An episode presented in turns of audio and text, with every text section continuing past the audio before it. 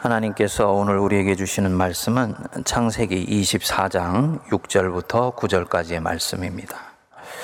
아브라함이 그에게 이르되 내 아들을 그리로 데리고 돌아가지 아니하도록 하라 하늘의 하나님 여호와께서 나를 내 아버지의 집과 내 고향 땅에서 떠나게 하시고 내게 말씀하시며 내게 맹세하여 이르시기를 이 땅을 네 씨에게 주리라 하셨으니 그가 그 사자를 너보다 앞서 보내실지라 내가 거기서 내 아들을 위하여 아내를 택할지니라. 만일 여자가 너를 따라오려고 하지 아니하면 나의 이 맹세가 너와 상관이 없나니 오직 내 아들을 데리고 그리로 가지 말지니라. 그 종이 이에 그 주인 아브라함이 허벅지 아래 손을 넣고 이 일에 대하여 그에게 맹세하였더라. 아멘. 여러분들은 믿음으로 어떤 일들을 결정해서 진행을 했는데 일이 순탄하게 풀리기는 커녕 오히려 일이 꼬이거나 예상치 못한 고난이 찾아와서 어려움을 겪어보신 적이 있으신지요? 혹시 지금 그런 일을 겪고 있지는 않습니까? 우리는 살다가 고난이 찾아오거나 생의 무게감 때문에 내 어깨가 처지게 되면 거의 무의식적으로 여기까지 오게 된 이 걸음을 되돌아보게 됩니다. 무엇이 잘못되어서 이런 일이 일어났는가 되짚어 보는 것이지요. 그리고는 이런저런 회한에 휩싸이게 됩니다. 그때 그렇게 하지 말았어야 되는데 잘못 결정해서 이런 일들이 일어나고 있는 것이다. 지금 이런 일들이 일어나는 것을 보니 뭔가 이 직전에 영적으로 잘못 판단한 것이 있기 때문인 것 같다. 이런 마음이 듭니다. 이럴 때 어떻게 대처해야 되는가? 아브라함의 인생에 이제 겨울이 찾아왔습니다. 삶을 하나씩 둘씩 정리해야 되는 노년의 시절이 오게 된 것입니다. 오늘 읽은 본문 말씀이 나오는 창세기 24장 1절에 보면 여호와께서 그의 범사에 복을 주셨더라 이렇게 말씀을 합니다. 경제적으로도 넉넉하고 정신적 영적으로도 부요했던 것 같습니다. 하지만 아브라함에게는 풀어야 되는 숙제 하나가 남아 있습니다. 이 아들 문제입니다. 인생 늙음하게 얻게 된 이 아들 장가 보내는 일이 남아 있는 거예요. 뭐 가나안 땅에서 유력한 자겠다. 늦지막하게 얻은 아들 그 지역에 있는 토호 세력과 사돈 관계 맺어서 장가 보내면 되는 것이지요.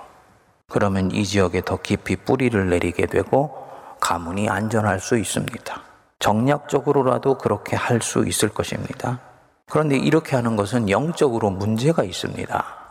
뭐냐?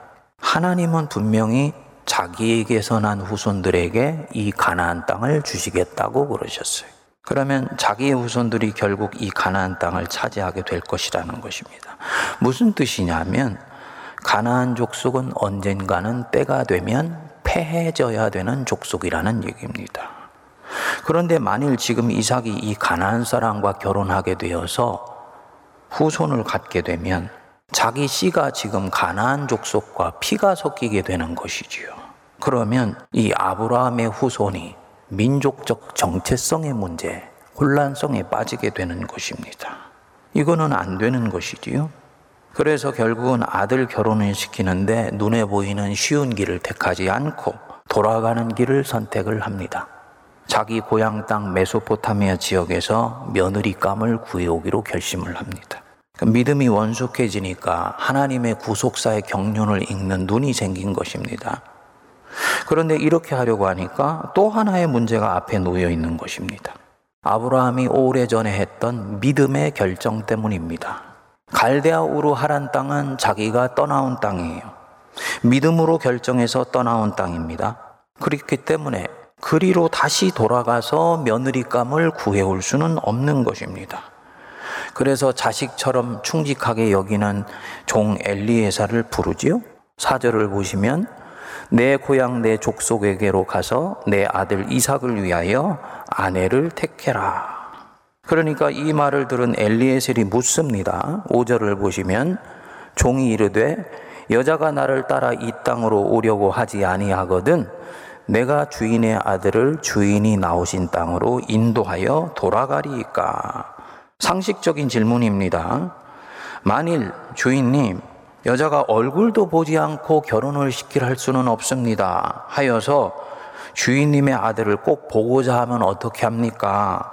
그를 주인님이 나오신 그곳으로 데리고 인도해 가도 되겠습니까? 물은 것이지요. 그랬더니 아브라함이 대답을 합니다. 6절 보시면 아브라함이 그에게 이르되 내 아들을 그리로 데리고 돌아가지 아니하도록 하라. 7절에요. 하늘의 하나님 여호와께서 나를 내 아버지의 집과 내 고향 땅에서 떠나게 하시고 내게 말씀하시며 내게 맹세하여 이르기를 이 땅을 네 씨에게 주리라 하셨으니 그가 사자를 너보다 앞서 보내실지라. 아브라함은 자기 아들이 지금 자기가 떠나온 땅, 하나님이 떠나게 하신 땅으로 다시 돌아가게 할 수는 없다는 것입니다. 이런 면에서 아주 단호해요. 그래서 8절에 보면 만일 여자가 너를 따라오려고 하지 아니하면 나의 이 맹세가 너와 상관이 없나니 오직 내 아들을 데리고 그리로 가지 말지니라. 지금 너무 완고할 정도로 단호한 것이다 라고 생각할 수 있습니다. 떠나온 땅으로 잠시 이사를 가는 것도 아니고 며칠 아들을 보내는 것이라면 당연히 선택할 수 있는 조치가 아닌가요? 그런데 야브라함은 그렇게 하려고 하지를 않아요. 하나님이 나를 그곳에서 떠나게 하셨다. 그리고 하나님이 이 땅을 내게 주시겠다고 약속하셨다. 그러면 믿음으로 결정하여서 떠났고 지금 이 땅은 하나님이 주시겠다고 약속하신 땅이니까 절대로 그리로 돌아갈 수는 없고 또 이 땅을 버릴 수도 없다라고 생각하는 거예요. 그러니까 약속의 걸음에서 잠시라도 벗어나는 것은 하나님께 신실함을 잃어버리는 것이라고 보는 것입니다. 이 아브라함의 삶의 가치의 우선순위를 볼 수 있는 대목입니다. 아브라함의 삶의 가치의 가장 중요한 부분들이 무엇이냐? 하나님의 뜻을 준행하여서 하나님의 약속을 성취해 가는 거예요. 지금 우리 삶으로 번역하면 내 인생에서 조금이라도 하나님의 나라와 뜻이 이루어져 가고 확장되어 가는 것입니다. 그리고 이것을 위해서 기꺼이 불편함을 감수합니다. 지금 찾아온 이 성가신 여정을 기꺼이 인내하고 수용해요. 만일 이렇게 하다가 며느리값 못 구하면요, 그래도 할 수 없습니다. 하지만 반드시 하나님이 자기 며느리감 순적하게 만나게 해주실 것을 믿어요. 하나님이 신실하신 분이라는 것을 믿기 때문입니다. 아브라함의 지금 이 상황을 한번 곱씹어 보십시오. 자신이 과거에 했던 믿음의 결정 때문에 지금 또다시 모험을 감행해야 되는 것입니다. 만일 이렇게 하다가 아니 남편감의 얼굴도 못 보고 어떻게 결혼해요? 하고 아무도 시집 오려고 하지 않으면 어떻게 합니까? 아브라함이 볼 때는요. 그래도 할 수 없는 거예요. 올해 안 되면 내년, 내년 안 되면 내후년에도 계속 이렇게 할 것입니다. 하지만 아브라함은 하나님을 신뢰합니다. 하나님은 자신의 믿음의 결정이 지금까지 헛되게 하지 아니하셨듯이 반드시 지금의 이 믿음의 결정도 헛되지 않게 하셔서 엘리에셀에게 자기 며느리감을 찾게 해 주실 것을 믿습니다. 그리고 이 여자의 마음을 움직이셔서 이곳으로 오게 할 것을 믿어요. 우리가 지금 살고 있는 삶의 방식과 상당히 다르다는 것을 알 수 있습니다. 아브라함은 이런 면에서 세상이 권하는 선이나 세상이 권하는 지혜를 쫓아가지 않아요. 편한 것, 쉬운 것, 눈에 보이는 좋은 것, 그거 찾지 않습니다. 하나님의 선을 찾아가고 하나님의 지혜를 구합니다. 그리고 그 선함이 잠시 내 인생으로 하여금 돌아가게 하는 것 같을지라도 모험인 것 같아도 기꺼이 그 길을 선택합니다. 여러분 이것이 믿음의 길입니다. 과거에 아브라함이 유사한 상황에 처했었던 적이 있습니다. 하나님이 떠나라고 하셔서 고향 땅 떠나서 가나안 땅으로 들어왔죠. 하나님이 주신 약속의 땅이에요. 그런데 하필이면 들어온 그 해에 기근이 그 땅에 찾아왔지요. 우리가 영적으로 대단히 주목할 대목입니다. 지금 분명히 하나님이 뜻대로 결정해서 가나안 땅에 와 있어요. 믿음의 결정을 해서 단언한 것입니다. 그런데 하나님 뜻대로 했으면 그 뒤의 삶이 순탄하게 풀려야 되는 것 아닙니까? 아니, 순탄하게는 안 풀리더라도 이때까지 살았던 삶의 방식이 계속 유지될 수 있게는 해 주셔야 되는 것 아닙니까? 그런데 하나님 뜻대로 결정한 것 때문에 이 삶이 일순간에 어려워지게 된 것입니다. 이게 신앙의 리얼러티예요. 어떤 사람은 말을 합니다. 하나님의 뜻대로 바르게 결정하면 그 뒤가 순탄하고 순적하고 마음도 평안하다. 지금 아니지요. 하나님 뜻대로 떠나라고 해서 떠나서 지시한 땅으로 왔는데 그 땅에서 아브라함이 살기 힘든 상황이 벌어진 것입니다.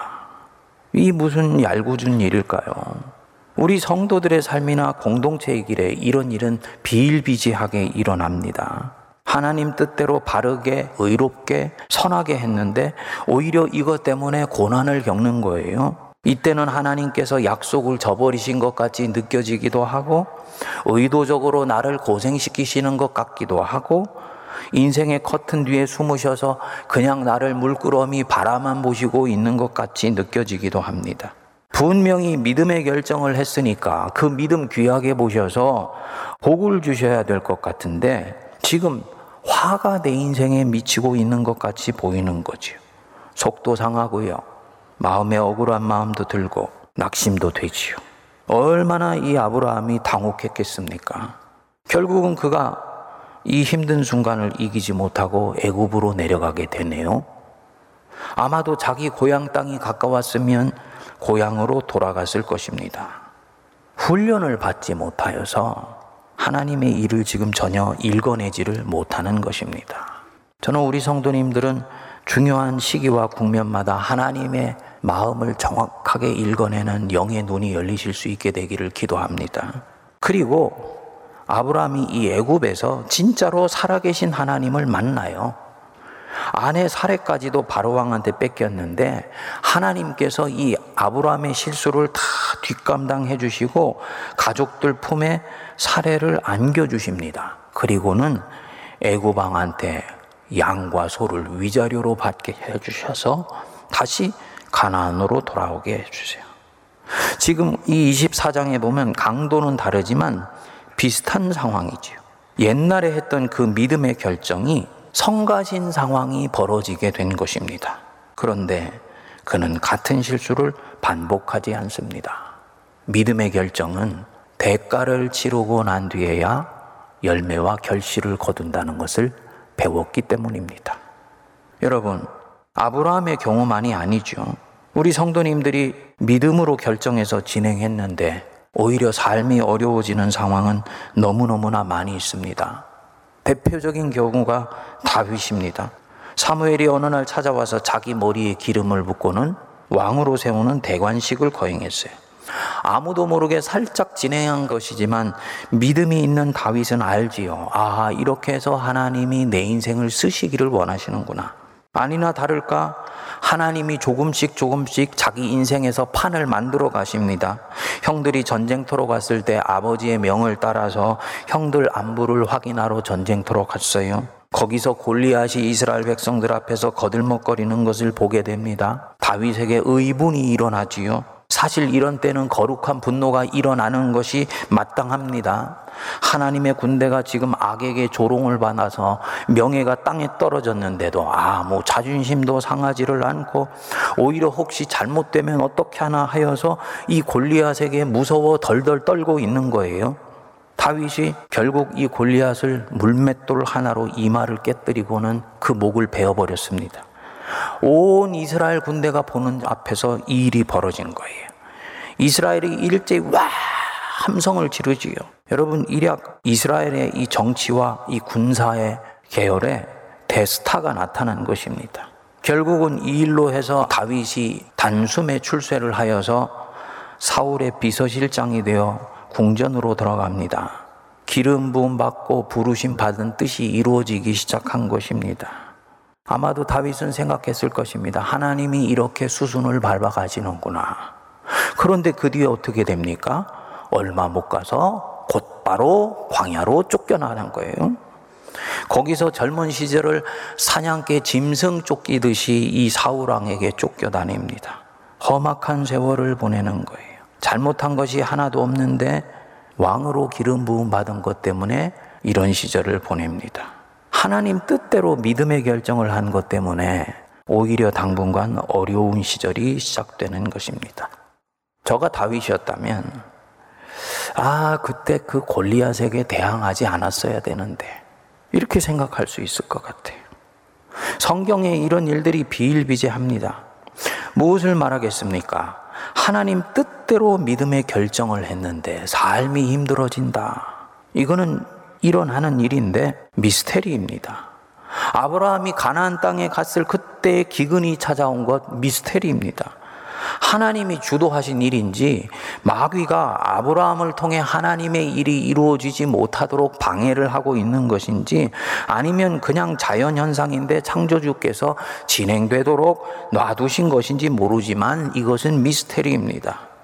다윗처럼 선하게 행동한 것 때문에 악의 표적이 되어서 고난을 받게 되는 경우도 있어요. 이런 상황에서 혼란스러운 것이 있습니다. 하나님이 지금 이 상황에 개입하시지 않는 것처럼 보이는 거예요. 이때 이 사람은 흔들리죠. 그러다 보니까 보통 사람은 그 자리를 피해서 도망가거나 할 수만 있다면 이전에 있었던 그 자리로 돌아가려고 하는 것입니다. 아브라함도 그래서 애굽으로 피해 간 것입니다. 그런데 바로 그때 피해서 도망했을 때 하나님이 나타나셔서 아브라함을 도우셨어. 뭘 말하는 것이냐? 왜 하나님이 기근이 터진 그 상황에서 도우시지를 않고 애굽으로 피신하고 나서 나타나셔서 도우시는 것이냐? 질문이 나오지요. 왜 그때는 도우시지 않았나요? 테스트 하시는 것입니다. 테스트. 아브라함이 지금 약속의 땅 가나안으로 간 것은 능동적이고 적극적이며 자율적인 결정이 아니에요. 하나님이 가라고 하시니까 떠밀려서 왔습니다. 하지만 하나님은 어느 순간이 되면 자기 백성이 떠밀려서 하나님의 뜻을 순종하는 것이 아니고 하나님의 뜻을 헤아려서 자율적이고 자발적으로 순종하고 결정하기를 원하세요. 어린아이 믿음이 아니고 적어도 청소년의 믿음 정도는 갖기를 원하세요. 이때는요, 이때까지 붙잡고 있었던 자기 백성의 손을 스르르 놓습니다. 그럼 그 손이 놓여진 나는 하나님이 나를 떠나신 것 같이 느끼고 버리신 것 같이 느끼는 거예요. 그러다 보니까 그 힘든 상황을 이기지 못하고 원래 있던 곳으로 돌아가려고 하는 것입니다. 하나님의 이런 뜻을 우리가 명료하게 한다면 하나님은 지금 내 옆에 계시지 않는 것 같을지라도 믿음의 결정을 하고 난 뒤에 삶이 어려운 상황이 내게 닥쳤다 할지라도 주님 바로 지금 여기에 나와 함께 계시다라는 것을 의지로 믿어야 됩니다. 뭐 하시고 계신가요? 응원해 주시고 계세요. 원래대로 도망갈까봐 부모가 자식에 대해서 염려하는 마음으로 마음 조이면서 지켜보시고 계세요. 지금이라도 당장 그 인생의 커튼 젖히시고 내 앞에 나타나서 도와주시고 싶어 하세요. 그러지만 지금 이 상황에서는 그렇게 할 수 없어요. 그러면 내 백성은 늘 수동적이고 떠밀려가는 그런 인생 살 것이기 때문입니다. 광야 학교에서 손을 놓으시고 훈련하시고 계신 것입니다. 그리고 정말 내 자녀가 계곡에서 낭떠러지로 떨어질 것 같으면 그때는 나타나서 도와주십니다. 내가 생각하는 시원한 방식으로 해결해 주지는 않지만 사망의 음침한 골짜기를 다닐지라도 해를 당하지 않도록 지팡이와 막대기로 안위해 주시는 것입니다. 근데 우리는 이것도 모르고 그 예기치 못한 상황에 떨어지니까 허둥지둥 되면서 자기가 했던 이전의 행동을 삼켜버려요. 혹시 잘못되면 어떻게 하나 하고 두려워서 이전의 상황으로 돌아가려고 그럽니다. 애굽을 나와서 광야로 갔던 이스라엘 백성들이 딱 그랬지요. 이 광야에 나오니까 바람과 먼지밖에 없고 먹을 것이라고는 이 몸이 건조한 빵밖에 없어. 애굽에는 마늘과 고기가 있었는데 우리 그리로 다시 돌아가자. 이 인간 안에 있는 죄의 습성입니다. 죄가 가지고 있는 아주 못된 습성 중에 복원성이 있습니다. 이전에 있었던 그 경향으로 그 습관으로 돌아가려고 하는 경향이에요. 사도 베드로가 이런 행태를 아주 어미 꾸짖지요. 참된 속담에 이르기를 개가 토하였던 것에 돌아가고 돼지가 씻었다가 더러운 구덩이에 도로 누웠다 하는 말이 그들에게 응하였느니라. 여러분, 믿음의 결정을 하고 난 뒤에 오히려 힘들어졌지요? 그런 때 하나님이 지금 가만히 계신 것 같지요? 이런 때 어떻게 해야 됩니까? 오히려 더욱 담대해야 됩니다. 너희 담대함을 버리지 말라. 이것이 큰 상을 얻게 하느니라. 믿음의 결정을 하면요. 하나님은 그 결정에 대해서 반드시 내 인생에 상을 주세요. 그런데 이 상이 큰 상이 될 것이냐, 작은 상이 될 것이냐. 과일로 치면 부스러기 작은 과일이 되게 할 것이냐, 아니면은 수박만큼 큰 과일이 되게 할 것이냐는 이 사람이 믿음의 결정을 하고 난 뒤에 어떤 마음을 품고 있느냐에 의해서 정해집니다. 네 담대함을 버리지 말아라. 이것이 큰 상을 얻게 하느니라. 지금 잘못되어서 이런 일이 벌어지는 것이 아닙니다.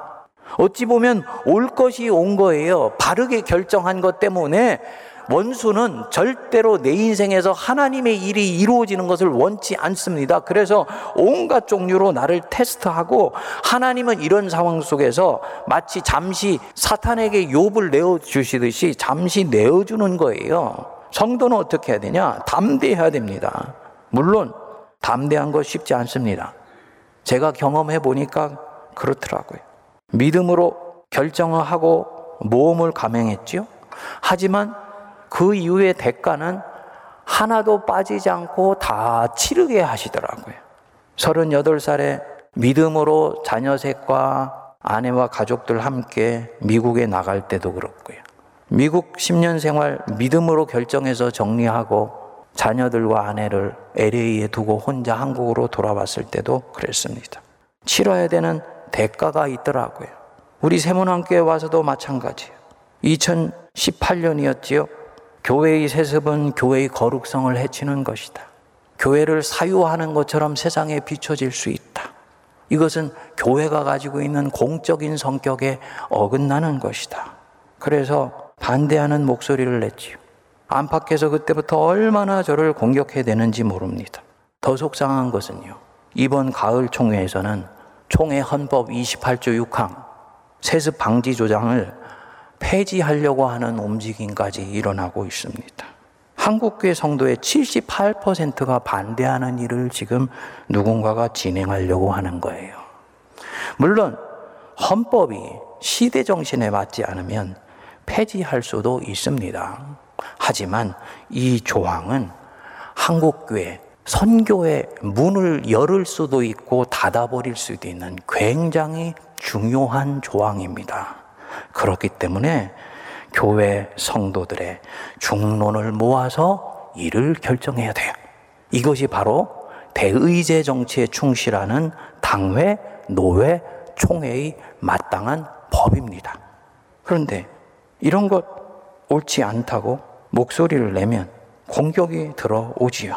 제가 오늘 이 얘기하고 나서 얼마나 또 누군가가 공격을 하게 될지도 모르지요. 하지만 저는 확신합니다. 세문안 교회 목사가 이런 얘기 안 하면 한국 교회 누가 합니까? 한국 교회 어머니 교회라고 일컬어지는 세문안 교회 목사가 이 말을 하지 않으면 누가 할 수 있습니까? 여러분, 믿음의 결정이 절대로 좋은 일을 내게 당장 가져다 주는 것 아닙니다. 오히려 더 외로워질 수도 있어요. 옛날에 어떤 목사님이 그러시더라고요. 박수 쳐주는 100명보다도 함께 싸워주는 한 명이 더 귀하다. 저는 요즘 그 말이 무슨 말인지를 알겠어요. 이런 상황이 되어서 힘들고 어려워졌을 때 어떻게 해야 되는가? 이런 때일수록 하나님만 바라보시기 바랍니다. 세문안 교회 성도님들, 하나님만 바라보세요. 이런저런 얘기들에 절대로 요동하면 안 됩니다. 그리고 담대해야 됩니다. 왜냐? 하나님이 시간이 지나서 약속하신 것은 반드시 이루시기 때문이에요. 그래서 히브리서 10장 36절은 말씀하지요. 너희에게 인내가 필요하면 너희가 하나님의 뜻을 행한 후에 약속한 것을 받기 위함이다. 둘째로 그가 믿음으로 결정하였듯 지금도 믿음으로 나아가야 됩니다. 오직 믿음이에요. 히브리서 10장 38절은 말씀합니다. 나의 의인은 믿음으로 말미암아 살리라. 또한 뒤로 물러가면 내 마음이 그를 기뻐하지 아니하리라. 믿음으로 결정해서 지금 여기까지 왔으면 힘들어진다 할지라도 믿음으로 결정해서 계속 나가야 돼요. 그리고 믿음으로 마무리를 해야지 됩니다. 이럴 때 이 사람의 인생이 큰 상을 얻게 되는 거예요. 물론 내가 살고 있는 이 생에서 큰 상을 다 얻지 못할 수도 있습니다. 하지만 기억하십시오. 천국에서 그 사람의 상이 심히 커요. 그리고 이 사람이 주님 때문에 받은 고난 때문에 이 땅에 더욱더 하나님의 나라는 왕성하게 확장되어 가는 것입니다. 만일에 인생의 이치가 이렇다면 내가 조금 고생하는 것 괜찮은 것입니다. 하나님이 이문 남는 장사를 하시기 때문입니다. 아멘 하십니까? 이 코로나에 믿음 지켜 살기 힘들 것입니다. 하지만 이미 다른 길은 없어요. 믿음으로 지금까지 걸어온 걸음이라면 오직 믿음으로 하나님 신뢰하면서 담대하게 헤쳐나가실 수 있게 되기를 바랍니다. 의인은 오직 믿음으로 말미암아 사는 것이라. 아브라함의 믿음은 헛되지 않았습니다.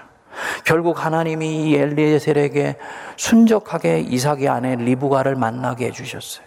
그리고 이 리브가의 마음에 선한 마음을 불어넣으셔서 자기의 배필의 얼굴도 보지 않았지만 가나안 땅으로 오도록 마음의 결심을 불어넣으십니다. 그리고 주인의 품에 돌아오게 되어서 이 가문에 새로운 가정을 갖게 해주십니다. 하나님이 당신을 신뢰한 것, 아브라함이 당신을 신뢰한 것, 이거 기억하셔서 선을 베푸신 거예요. 다윗도 광야의 훈련이 끝나는 때가 있었습니다. 그리고 그가 돌아올 때는 진짜 이스라엘의 왕이 되어서 돌아오게 하시는 것입니다. 우리 인생에도 이 순간은 반드시 온다고 저는 믿습니다. 비록 지금 힘들고 고단하고 피곤하여도 하나님을 바라보며 담대하실 수 있기를 바랍니다. 너희의 담대함을 버리지 말라. 이것이 큰 상을 얻게 하느니라. 우리는 뒤로 물러나 멸망할 자가 아니요. 우리는 뒤로 물러나 침륜에 빠질 자가 아니요. 우리는 뒤로 물러나 슬럼프에 빠질 자들이 아니요. 오직 영혼을 구원함에 이르는 믿음을 가진 자니라.